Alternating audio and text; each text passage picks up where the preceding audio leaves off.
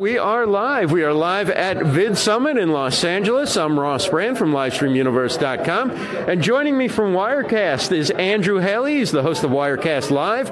And Wirecast recently released the beta version of Wirecast 11. That's right. And so we're excited to find out what's going to be in Wirecast 11. But first, Andrew, good to see you. How you doing? Ross, I'm doing great. Thanks for having me on the show. Yeah, how are you enjoying the conference?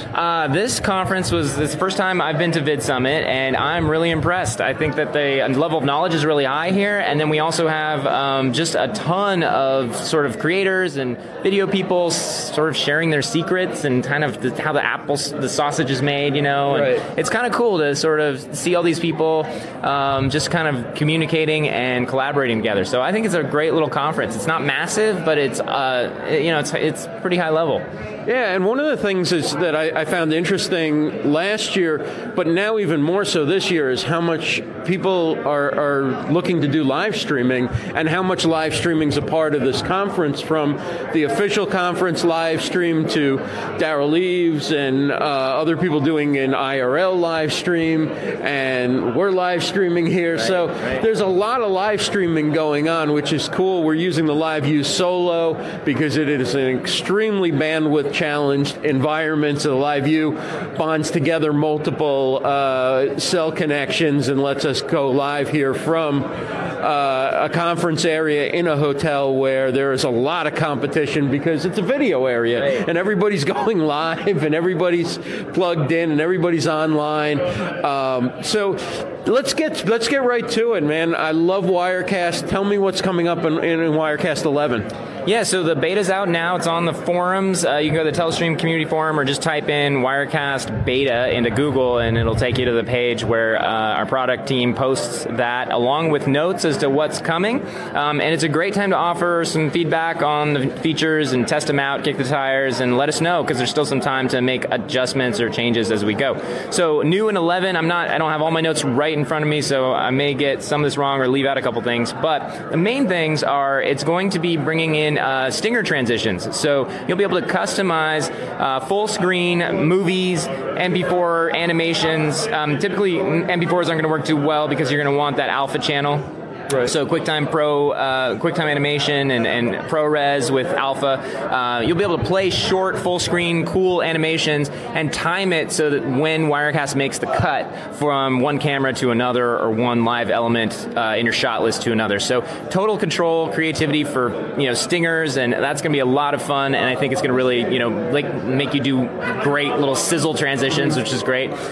We also have build in and build out is coming back, so you'll see that in the editor for, it used to be there in sort of Wirecast 7 and earlier. When we transitioned to the new render engine, from which we inherited from ScreenFlow, which is a much better, more powerful engine, lets you do a lot more things, we had to sort of put that back on the shelf for a little while for the build-in, build-out animations. Now that we've had some time with it, we can rehook all that back up, and now with the smooth transition, you can fly elements in and out and around screen, just like you used to in previous versions of Wirecast. So I'd say those are two of the biggest features. There's a lot more, some huge performance improvements around how we handle multi-thread processing and stability, as well as encoding performance. You're going to see that this is, I think we continue to push that as a really great version, sort of a better, each version better than the next in terms of how they handle performance and load on your system.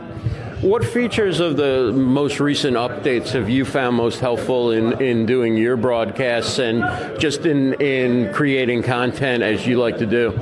Yeah, so I think that a couple of the features I'm really excited about that I'm beginning to use more and more are restreaming live services. So those, just like you're doing here with the LiveU, being able to send out a sort of single stream and then to the cloud, and from there redistribute it to multiple locations, allows us to have less impact on our bandwidth and less reliance on multiple encoding processes on the local computer. So I really like Wirecast Restream. That's a monthly sort of subscription service you can add on to any version of Wirecast, starting with, I think, 10 and higher.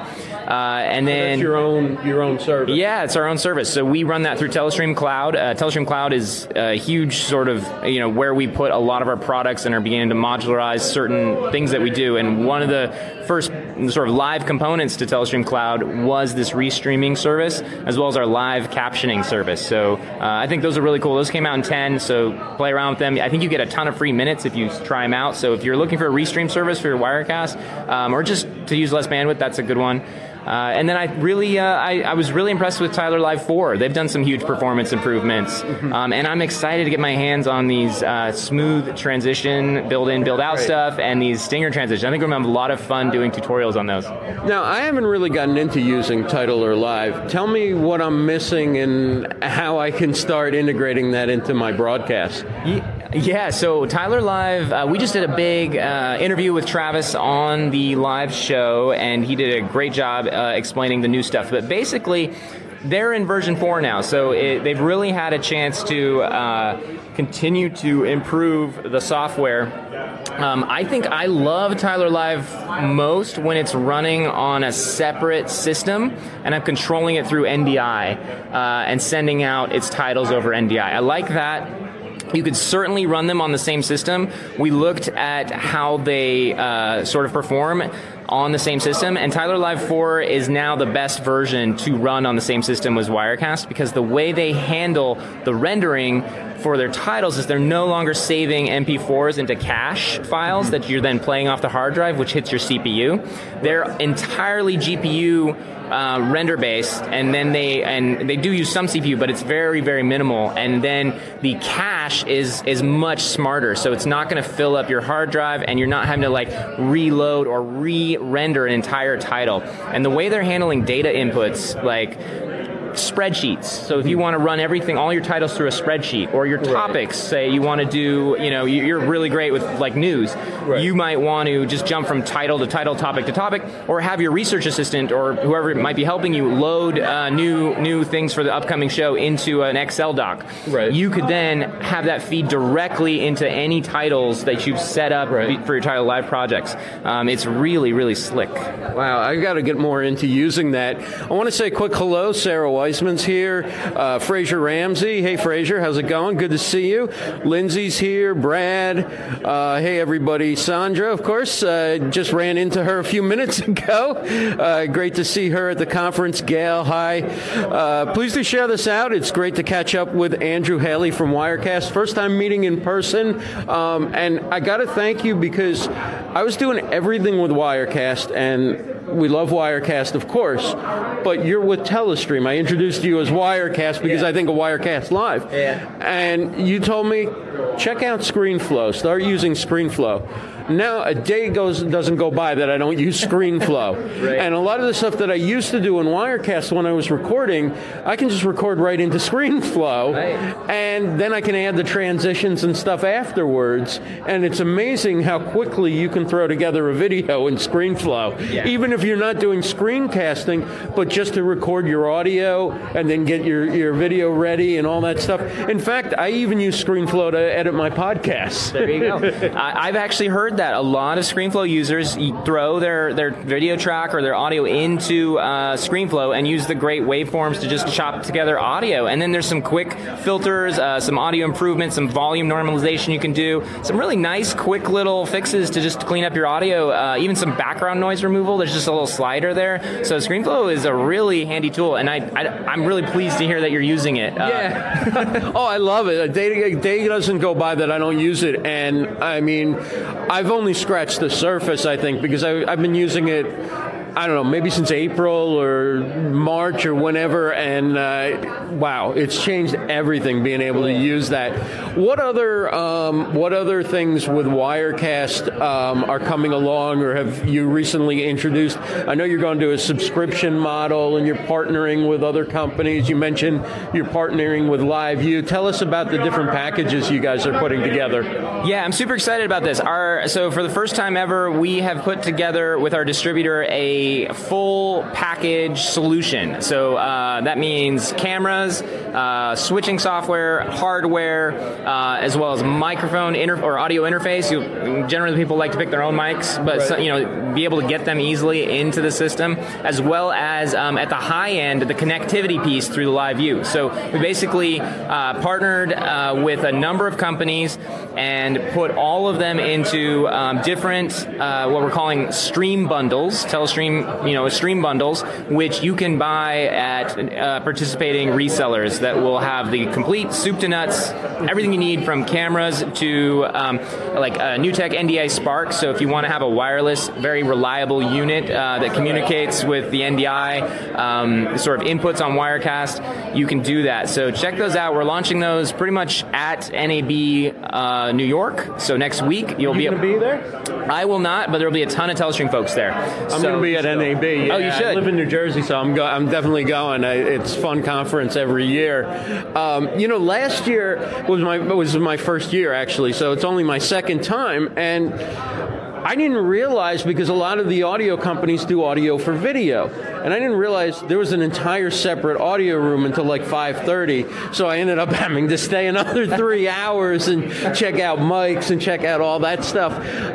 What are some tips maybe you could give from your experience for live streamers, people who are, maybe they're video creators, but they haven't gotten into live streaming, or they've been podcasters and they want to add live video to their shows? What are some of your best practices or basics that you say, okay, this is what you need to do to have a good broadcast? Yeah, no, it's a good question. I think that guys like yourself, coming from a radio background, or perhaps more of an audio or podcasting background, or even somebody who's just coming into it for the first time, can get a little overwhelmed by all the sort of encoding and the video stuff you need, the outputs, the monitors. It gets really tricky. I mean, I've had a heck of a time just this week trying to work with my phone and getting good audio into this. So one of the reasons I haven't really done a lot of broadcasting is because I didn't come with the right equipment. I didn't, you know, I figured I'd figure it out when I got here, and I just haven't been very happy with the results. So I think that the number one thing you can do is, there's a ton of sort of people have already sort of tread the path and have some good kits that work. And so it depends on what you're trying to do. If you're trying to be mobile and go to shows, then connectivity is going to be a huge thing for you. You're going to really want to focus on that LiveU unit, or something that you can take in the field that bonds cellularly. If you're working from home, I mean, or if you just have a bad internet connection at home, you might want one of those. And then if you're working from home and you're doing a studio setup, then just focus on your computer for the first part. You know, as long as you have a strong, powerful Mac or Windows computer with at least 4 cores, you're going to be able to do a lot. And then you can just start with webcams. Easy. Don't get too many. If you're starting at 3, 4 webcams, then it's time to move on to a real capture card and, you know, something that's going to offload that processing. But start with some webcams and a USB mic, and that, I think, is a great place to start. You'll get really high quality results with just a, you know, like a Logitech C930 or something, and that's only $100. And then lighting, you know, just throw a couple lights or one light, start there. If you're trying to do a multicam, very complicated setup, then you should call an expert and ask for some advice, because that can get a little trickier. But our stream bundles are a great place to start too. Yeah, and if you're using something like I use LiveU Solo at events like this where bandwidth is bad, and I go right into the Solo, but you can use it with something like Wirecast. You just set it as a secondary monitor, right, or an external monitor, and you can do that very easily in the Wirecast settings, and then you're getting that high quality live stream even from home. Right. Yeah, no, it's a really good point. Just sort of think ahead a little bit. Practice, I think, is the other step. Is that if you haven't set it up before, don't expect that you'll get it right in 5 minutes before you have to go live at a conference, because that's just not going to happen. I mean, even us sitting here, it took us at least, you know, 10 minutes of just kind of fumbling, making sure things are on. It just takes time, and nothing ever quite goes right when you think it will. So, you know, expect that 15 to 20 minutes, even if you're experienced. Just getting things kind of set up. And we've done a few of these before, right? Yeah. The more controlled the environment, obviously if you're working from home, you have a system and you know it works, you can turn everything on. It's rarer when things go wrong. But when you're out in the field, it's a whole different story. Well, I know there's a lot going on here, a lot of sessions you want to get to and people you want to talk to, but thanks to Andrew Haley from Wirecast, Telestream, also the makers of ScreenFlow, for taking a few minutes to join us here at VidSummit. Thanks so much, Andrew. Ross, it was my pleasure. I'm so happy to have got to meet you in person. And where can people go to find out more information about all these great products? I think you already said it, Telestream.com, so you can head to Telestream.net, actually, is the best place to go. And we're also on social media. You can find us at any of the social media outlets. I wouldn't recommend Instagram at the moment. We don't use that as much for communication, but Twitter or Facebook or YouTube are all great places. And check out Wirecast Live every Thursday, 5:30 p.m. Eastern, 2:30 Pacific. You got it. All right. Take care, everybody. Thanks for watching.